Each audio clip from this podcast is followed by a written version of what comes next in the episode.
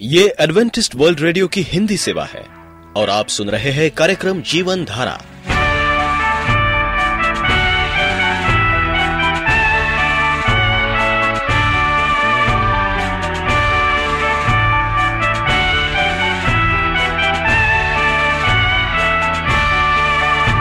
कार्यक्रम जीवन धारा सुनने वालों को मैं स्मिता और मैं अमित।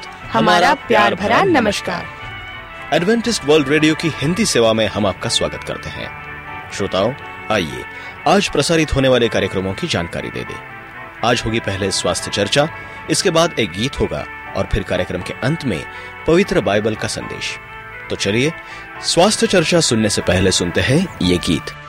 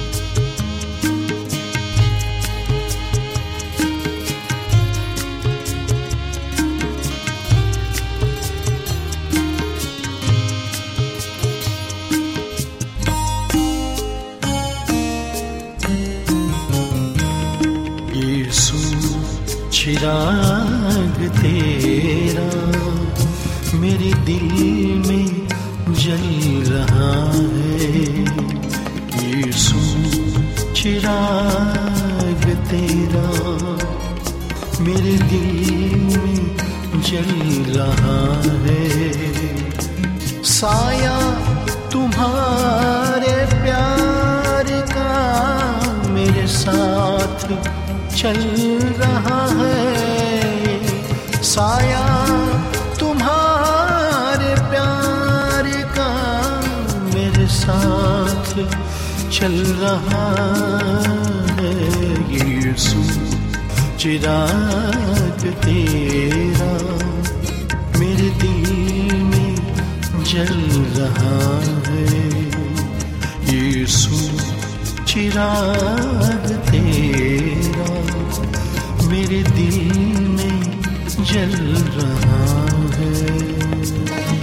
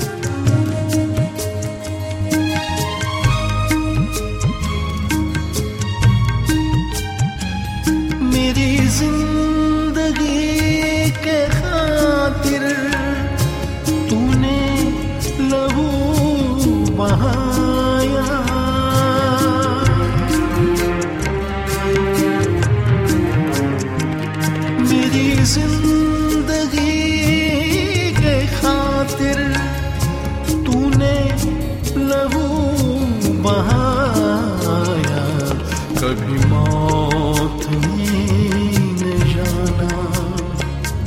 तू मुझे संभल रहा है। कभी मौत ने जाना।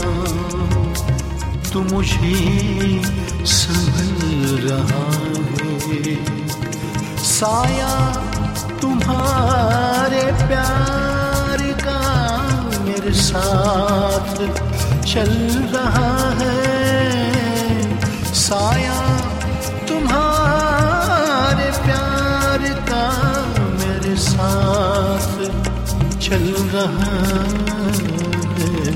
यीशु, चिराग तेरा मेरे दिल में जल रहा है। यीशु, चिराग तेरा मेरे दिल में जल रहा है।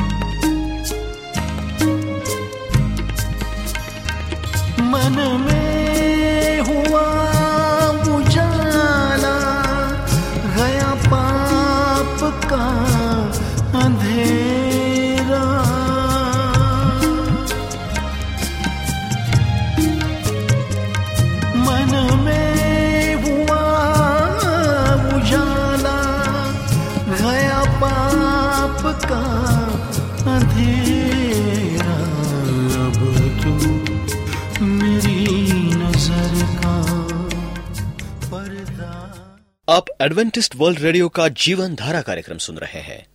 यदि आप पत्राचार द्वारा यीशु के जीवन और उनकी शिक्षाओं पर या फिर स्वास्थ्य विषय पर अध्ययन करना चाहते हैं तो आप हमें इस पते पर लिख सकते हैं। हमारा पता है वॉइस ऑफ़ प्रोफेसी ग्यारह हेली रोड नई दिल्ली एक एक शून्य शून्य शून्य एक इंडिया। प्रिय रेडियो मित्रों प्रभु यीशु मसीह के समर्थी और मधुर नाम में आपको भाई मॉरिस माधु का नमस्कार। मित्र परमेश्वर ने अपने निज पुत्र को इस संसार में भेज दिया, योहन्ना एक चौदह। हमें बताता है कि वचन जो है वो देवधारी हुआ और वह हमारे बीच कुछ समय के लिए रहा। यीशु को वचन कहा गया है, क्योंकि वो परमेश्वर के संवाद वाहन का एक माध्यम है। वो हमें परमेश्वर के बारे में बताता है कि वो कौन है, क्या है। हम एक दूसरे से शब्दों के बिना बातचीत नहीं कर सकते। और यीशु वो जीवित वचन है, जिसके द्वारा परमेश्वर स्त्रियों और पुरुषों से बातचीत करता है। परमेश्वर के लिए वचन क्या है? बहुत महत्वपूर्ण है। हमारे लिए भी परमेश्वर का वचन बहुत महत्वपूर्ण है। वो हमें बताती है कि हमें क्या करना है और क्या नहीं करना है। और ये जीवित वचन है। उसके वचन में क्या है? एक अतुलनीय शक्ति है। वो काफ़ी शक्तिशाली है, जिसकी कल्पना हम नहीं कर सकते, क्योंकि वचन के द्वारा ही इस संसार की सृष्टि हुई, उत्पत्ति एक मिलगा है। परमेश्वर के वचन के द्वारा संसार सृजा गया। संपूर्ण विश्व यीशु के वचन के द्वारा संभाला गया। इब्रानियों एक तीन। स्वर्ग से वचन में एक विलक्षण शक्ति पाई जाती है। हम परमेश्वर के बोले गए वचन के द्वारा नया जन्म पाते हैं। पहला पत्रस एक तेईस। जब यीशु ने एक वचन बोला तो सरदार के सेवक को चंगाई मिल गई। जब यीशु ने कहा, वह हुआ तो बहरे के कान खुल गए। मरकुस सात चौतीस। परमेश्वर की ओर से वचन में चंगाई होती मिलती हमें। हम अच्छा स्वास्थ्य मिलता है, आज़ादी मिलती है और हमारी जीवन जो है फिर से शुरू होता है हमें हमें एक नया जीवन परमेश्वर के वचन के द्वारा मिलता है। वो आशीष, चेतावनी और मार्गदर्शन प्रदान करते हैं। जब वचन स्वर्ग से आता है तो यतन महत्वपूर्ण होता है। इब्रानियों एक एक कहता है, प्राचीन काल में परमेश्वर बारंबार विविध रूपों में हमारे पूर्वजों से नबियों द्वारा बोला गया था। परमेश्वर ने नबियों द्वारा बातचीत की जो कुछ भी उन्होंने स्वर्ग में, स्वर्ग से ग्रहण किया था, उसे उन्होंने आज बाइबल में लिख दिया गया है। मेरे मित्रों, बाइबल में जो लिखा गया है, वो स्वर्ग के द्वारा ही लिखा गया है। पेतु लोग पवित्र आत्मा के द्वारा उभारे गए और उन्होंने बाइबल को लिखा। बहुतों के लिए ये एक मात्र पुस्तक है लेकिन प्रत्येक युग तथा संपूर्ण विश्व में मसीहों के लिए ये परमेश्वर का क्या है, जीवित वचन है। परमेश्वर स्वयं को इन पुस्तकों के माध्यम से, इन पन्नों के माध्यम से, इस पवित्र किताब के माध्यम से अपने आप को क्या करता है, प्रकट करता है। वो अपने बारे में उन्हें सिखाता है बतलाता है। यीशु मसीह पर विश्वास के द्वारा उद्धार का मार्ग दिखाता है। ये बात मसीहों के लिए कोई बहस का मुद्दा नहीं है, लेकिन हाल में कुछ आश्चर्यजनक हुआ है। मसीहों के मध्य में पैसास की विश्वनीयता पर विभिन्न विचारधाराओं का पूरा बाँध उभर आया है। कलीस इतिहास में ये एक नया विचार है, जिसे हमें गंभीरतापूर्वक लेना चाहिए। इसका मतलब है, कलीसिया में ही मतभेद है। बाइबल के बारे में। लोग बाइबल के विभिन्न विचारों के बारे में बातचीत करते हैं। वैसा सोचते हैं कि एक व्यक्ति जैसा होता है, जैसा चाहता है, वैसा उसे देख सकते हैं ताकि वो उनमें से एक विचार चुन ले, जो उसके लिए सबसे अधिक उपयुक्त है। लेकिन फिर भी बाइबल का अपना विचार है। बाइबल सब पुस्तकों से अलग है ये परमेश्वर का जीवित वचन है। इसकी तुलना आप किसी अन्य पुस्तक से कर नहीं सकते। आपको विश्वास करना है। आप विश्वास के द्वारा बाइबल को पढ़ सकते हैं। आप अपने पसंद के अनुसार उसे नहीं पढ़ सकते। उसमें अपनी इच्छा अनुसार निकाल कर ले लें। यह सत्य है कि पुराने धार्मिक पंथ भी हैं। इस प्रकार कुछ नए आत्मिकता वाले भी हैं, जो पदों के संदर्भ के बिना ग्रहण करते हैं। लेकिन वे सभी गिर जाते हैं, जो बिना अपवाद के बाइबल की बुनियादी सच्चाई का इनकार करते हैं, या वे अपने दावों में अस्थिर तथा विरोध आत्मक है। जो खतरा आज है मेरे दोस्त हमारे सामने, वो हमारे विश्वास की बुनियाद पर मसीहत में घुसपैठी करता हुआ स्वयं का तिरस्कार है। कुछ क्षेत्रों में बाइबल को लिखित सच्चाई मानने की विश्वास योग्यता को इतना अनदेखा किया गया है। बिल्कुल एक अलग प्रकार का सुसमाचार प्रचार किया जाता है, जो अक्सर बाइबल को यीशु से पृथक जोड़कर बताता है। और बाइबल के पठन करने वाले विश्वासियों को लकीर के फकीर होने का दोषारोपण करता है। कितना झूठ है और ये कितनी मूर्खता है।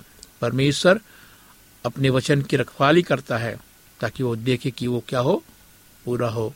प्रत्येक बाइबल पर विश्वास करने वाला विश्वासी यीशु पर वैसा ही विश्वास करता है जैसा कि उसका वर्णन किया गया है।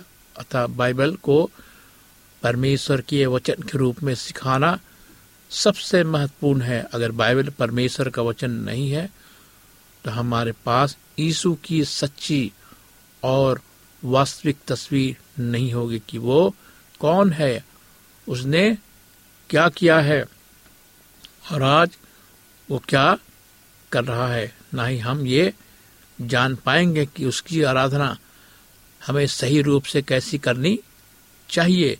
लेकिन परमेश्वर का धन्यवाद हो कि बाइबल स्वयं हमारे बारे में टिप्पणी करती है जिसे विभिन्न युगों के अनमोल टुकड़ों को मिला जुला कर एक ग्रंथ का रूप दिया गया है, जिसमें से बहुत से खंड मौजूद नहीं है या अपूर्ण है, जो आज हमारे लिए पूरी तरह वैसे ही उपयोगी नहीं है। बाइबल पवित्र आत्मा द्वारा प्रेरित, एकत्रित व्यवस्थित है और परमेश्वर अपने वचन को पूरा करने के लिए जागृत है। जन्मया एक, बारह वचन में इसका वर्णन हमें देखने को मिलता है। दूसरा पत्र एक इक्कीस घोषणा करता है। देखिए यहाँ क्या लिखा है। क्योंकि मनुष्य की इच्छा से कभी नबुवत नहीं हुई। मनुष्य की इच्छा से नहीं। उसके बाद आगे देखिए, क्योंकि पवित्र आत्मा से प्रेरित होकर मनुष्य परमेश्वर की ओर से बोले यर्मिया एक बारह प्रभु कहते हैं, तूने ठीक देखा क्योंकि मैं अपने वचन को पूरा करने के लिए क्या हूँ? जागृत हूँ। पवित्र आत्मा ने नबियों, लेखकों को वही शब्द बोलने के लिए बोला, जिससे उन्होंने कहा, जो लिखा, वही लिखने के लिए कहा। दाऊद दूसरे सैमुल तेईस दो में कहता है, प्रभु का आत्मा मेरे द्वारा बोलता है। उसका शब्द मेरी जीप पर क्या है? विराजमान है। जर्मा तीस दो में प्रभु नबी से कहता है, तू मेरी सब बातें एक पुस्तक में लिख, जो मैंने तुझसे क्या है? कही है। हम बारंबार ये पाते हैं कि नबियों ने वही सब बाइबल में लिखा, जिसे प्रभु ने उन्हें लिखने को कहा। इसका अर्थ यह है कि जिन शब्दों को परमेश्वर ने उनसे कहा, वो पैसास बन गया। इसमें कुछ बातें नहीं या उसके कथनों को नमक मिर्च लगाकर नहीं पेश किया गया। लेकिन बिल्कुल वही जो उसने कहा। प्रेतु काम अट्ठाईस पच्चीस पौलुस कहता है कि पवित आत्मा ने सत कहा। जब उसने एशिया के द्वारा बोला, उसने सत कहा कि वो बिल्कुल वैसा ही पूरा हुआ, जैसे उसने कहा था, क्योंकि परमेश्वर ने उन शब्दों को क्या किया? प्रेरित किया था और उसे प्रति जागृत था और वो पूरा हुआ। यीशु सास की ऐतिहासिक प्रमाणिकता को दृढ़ करता है। आज हमारे तथा कथित वैज्ञानिक युग में फैलता हुआ बौद्धिक घमन लोगों को विवश कर रहा कि बाइबल को अत्यंत निष्क्रिय विहीन प्रमाण कर दे। और मानवीय विचारधारा के आधार पर क्या करे? इनकार कर दे। और आज कर रहे हैं, मसीह भी आज इनकार कर रहे हैं, बाइबल नहीं पढ़ रहे हैं, उस पर विश्वास नहीं ला रहे हैं। उनका मन आधा हो चुका है। पूरी रीति से वो बाइबल को ग्रहण नहीं कर रहे हैं। बाइबल को अन्य पुस्तकों के समान माना गया है। जो त्रुटियों तथा विरोधाभासों से क्या है? भरा हुआ है। ऐसे लोगों द्वारा लिखा गया है जो निर्बलताओं के पोष से दबे हुए थे, लेकिन निश्चित तौर पर सिद्ध नहीं इस कारण से वे सहायक पैतात्मा द्वारा सहायता प्रदान किए गए थे, जिसने संपूर्ण कार्य का संचालन किया है। इस बात को निश्चित किया है कि सब परमेश्वर की ओर से सत्य है और अधिकृत की गई है। परमेश्वर द्वारा बाइबल को मान्यता दी गई है कि ये परमेश्वर का जीवित वचन। यीशु अपने पिता के शब्दों को योहन्ना सत्रह सत्रह बताता है कि तू सत्य से उन्हें पवित्र कर। तेरा वचन क्या है? सत्य है। परमेश्वर का वचन सत्य है। हमारे पास बाइबल में पिता के शब्द हैं कि वे सत्य हैं। वे लोगों के सीमित ज्ञान सम्मान, ज्ञान, अनुभव यहाँ तक कि उनके नैतिक सिद्धांतों के प्रति विरोधाभास उत्पन्न कर सकते हैं, लेकिन ये उसे कम सत्य नहीं मानते। बाइबल पर विश्वास करने से इनकार बौद्धिक सिद्धांतों पर आधारित नहीं है जो उन्हें आज्ञा नहीं दे सकता, न ही उस नैतिकता पर जो उससे आज्ञा देता है। मेरे दोस्तों परमेश्वर जो है, ये कहता है कि यीशु ने कैसे शास्त्रों का व्यवहार किया। लोग अक्सर सोचते हैं कि बाइबल की किस विचारधारा का पालन करते हैं, जैसा यीशु का था। वो परमेश्वर का क्या था? पुत्र था। उससे बेहतर जानना ज़रूरी था। मसीहों के लिए ये एक तर्कपूर्ण है कि वे बाईस सास के बारे में उसी विचारधारा का पालन करे जैसा यीशु का था। सास का हृदय, उसका केंद्र और लक्ष्य, ध्यान दे कि यीशु के वचनों को अपनी बराबरी के रूप में वर्णन किया गया है। हम लुका नौ छब्बीस में पढ़ते हैं कि जो मुझे तथा मेरी शिक्षा को स्वीकार करने में लज्जा अनुभव करेगा, मानव पुत्र भी उसे स्वीकार करने में लज्जा अनुभव करेगा। जब वो अपनी, अपने पिता की तथा पवित्र शब्दों की महिमा के साथ आएगा। यीशु ने अक्सर पुराने नियम के उदाहरण पेश किया है। इस शब्दों में हम देखते हैं पवित्र शास्त्र में क्या लिखा है। विश्वास किया कि आदम और हवा एक शारीरिक रूप में अस्तित्व में थे। मती उन्नीस चार मरकुश दस छ में लिखा गया है कि लोगों ने विश्वास किया पेत्र ने विश्वास किया कि आदम, हवा एक शारीरिक रूप में थे। दुका सत्रह छब्बीस में लिखा है कि नूह इतने साल तक जिया और जहाज़ बनाया। मती बारह चालीस में लिखा है, एक बड़ी मछली के पेट में योना का अनुभव वास्तविक था। मती ग्यारह चौबीस में लिखा है, सदोम और अमोरा अस्तित्व में था, यानी सदोम और गमोरा का वर्णन पैसास में किया गया है।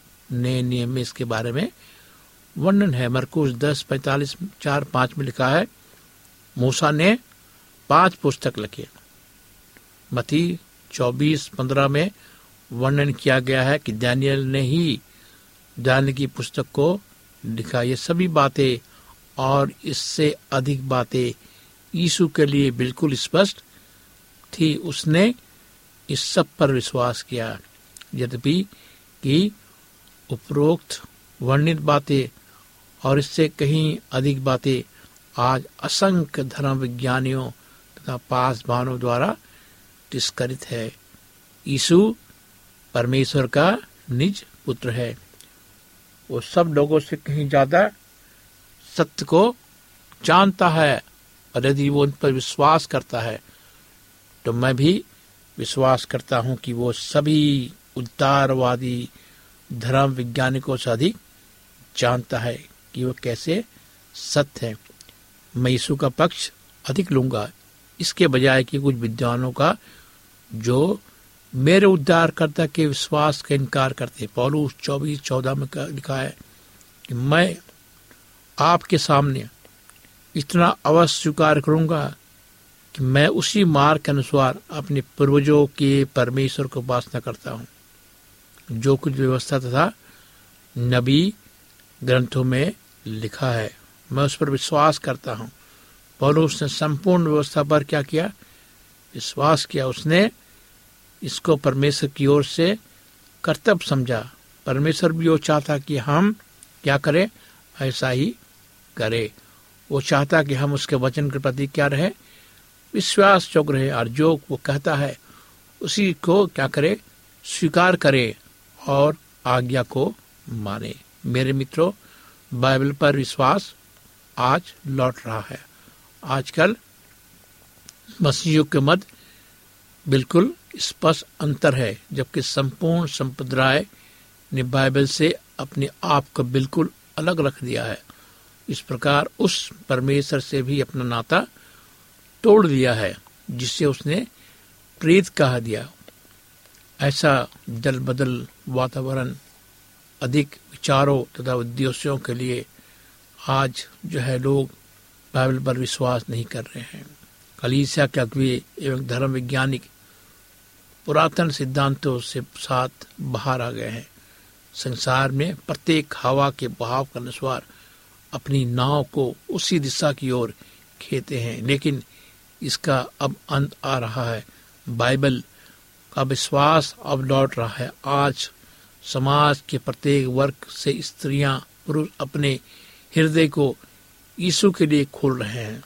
इस बात का पता लगा रहे हैं कि उसके वचन पर विश्वास करना कितना आसान है। उदारवादी धर्म विज्ञान की विरोध अब ताश के पत्तों से बने घर के समान चरमराकर गिर रहे हैं। उदारवादी इनकार, में अब शक्ति नहीं रही। शक्ति परमेश्वर के वचन में है। शक्ति सुसमाचार में है। शक्ति मसीह के प्रोत्थान में है। जो आज भी वही है। जब वो इस संसार में था, वो आज भी अद्भुत चिन्ह, अद्भुत कार्य, शक्तिशाली कार्य संपन्न करता है। आज यीशु वही कार्य कर रहा है, जिसके बारे में बाइबल कहती है, उसने कल किया था और वो प्रतिज्ञा करता है कि वो कल भी करेगा। आज परमेश्वर के वचन पर भरोसा कर सकते हैं। आप उनसे बिल्कुल ना डरे। जो आपके विश्वास पर प्रश्न चिन्ह लगाते हैं, उसका वचन एक सिंह के समान है। उसके अस्तित्व और गुणवत्ता पर बहस ना करे। उसे ढीला छोड़ दे। परमेश्वर की शक्ति उसके वचन में है। ईसा के नबी पचपन ग्यारह में लिखा है, ऐसी शब्द मेरे मुँह से निकलता है कि वे मेरे पास खारे नहीं लौटेगा, वरन जिस उद्देश्य से मैंने उसे उभारा है, उसको पूरा करेगा। जिसके लिए मैंने उसको भेजा था, वो उसको सफल करेगा। ये परमेश्वर की प्रतिज्ञा है।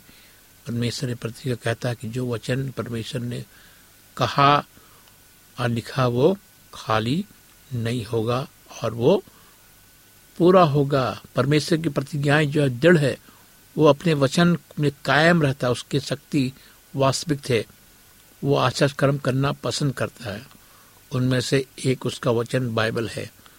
अंत तक अपने आप को सत प्रमाणित करेगा। जब तक यीशु वापस ना आए। मेरे मित्रों, परमेश्वर विश्वास करे पैसास परमेश्वर का जीवित वचन है, उस पर विश्वास करे, उसको पकड़े रहें वह आपकी आशा है। आइए हम प्रार्थना करें। परमेश्वर पिता हमारा धन्यवाद देना चाहते प्रभु, तेरे महान प्रेम के लिए जो तूने हम सबसे किया प्रभु। धन्यवाद देना चाहते प्रभु तेरे वचन के लिए, जीवित वचन के लिए जो आज हमारे पास है। हम उसको पढ़ सकते हैं, समझ सकते हैं उस पर चल सकते प्रभु। इस वचन का प्रचार हम करते पिता, सुनने वाले श्रोताओं के साथ हो, ताकि वो तेरे वचन पर विश्वास करें कि जीवित परमेश्वर है, इस प्रार्थना को प्रभु यीशु मसीह के नाम से मांगते हैं। आमीन। मित्रों, आप मुझे कभी भी फ़ोन कर सकते हैं, अपनी सारी समस्याओं को बता सकते हैं, अगर आप बीमार हैं, उदास अस्पतालों में, बिस्तर में, आपका कोई सहारा नहीं, आप चाहते कि आपका दास परमेश्वर का दास, प्रार्थना करे। जीवित परमेश्वर जो स्वर के सिंहासन बैठा हुआ प्रार्थना का उत्तर देने वाला परमेश्वर है। आप मुझे फ़ोन करें, मैं आपके लिए प्रार्थना करूँगा। मेरा नंबर लिखें। मेरा नंबर है नौ छ आठ नौ दो तीन एक सात शून्य दो। नौ छ आठ नौ दो तीन एक सात शून्य दो। मेरा ईमेल आईडी है Morris A W R at gmail dot com Morris M O R R I S A W R at gmail dot com इस कार्यक्रम को सुनने के लिए आपका धन्यवाद। परमेश्वर आपके साथ हो। यदि आपका कोई प्रश्न या सुझाव हो तो हमें अवश्य लिखिए। हमें आपके पत्रों का इंतज़ार रहेगा। हमारा पता है। कार्यक्रम Jeevan Dhara Adventist world radio post box सत्रह पुणे चार एक एक शून्य शून्य एक महाराष्ट्र इंडिया। पता एक बार फिर नोट कर ले कार्यक्रम Jeevan Dhara Adventist world radio post box सत्रह पुणे चार एक एक शून्य शून्य एक महाराष्ट्र इंडिया। और अब हमारा समय यहीं पर समाप्त होता है। इसी समय इसी मीटर बैंड पर आपसे फिर भेंट होगी। तब तक के लिए मैं स्मिता और मैं अमित हमें आज्ञा दीजिए। प्रभु आपको आशीष दे।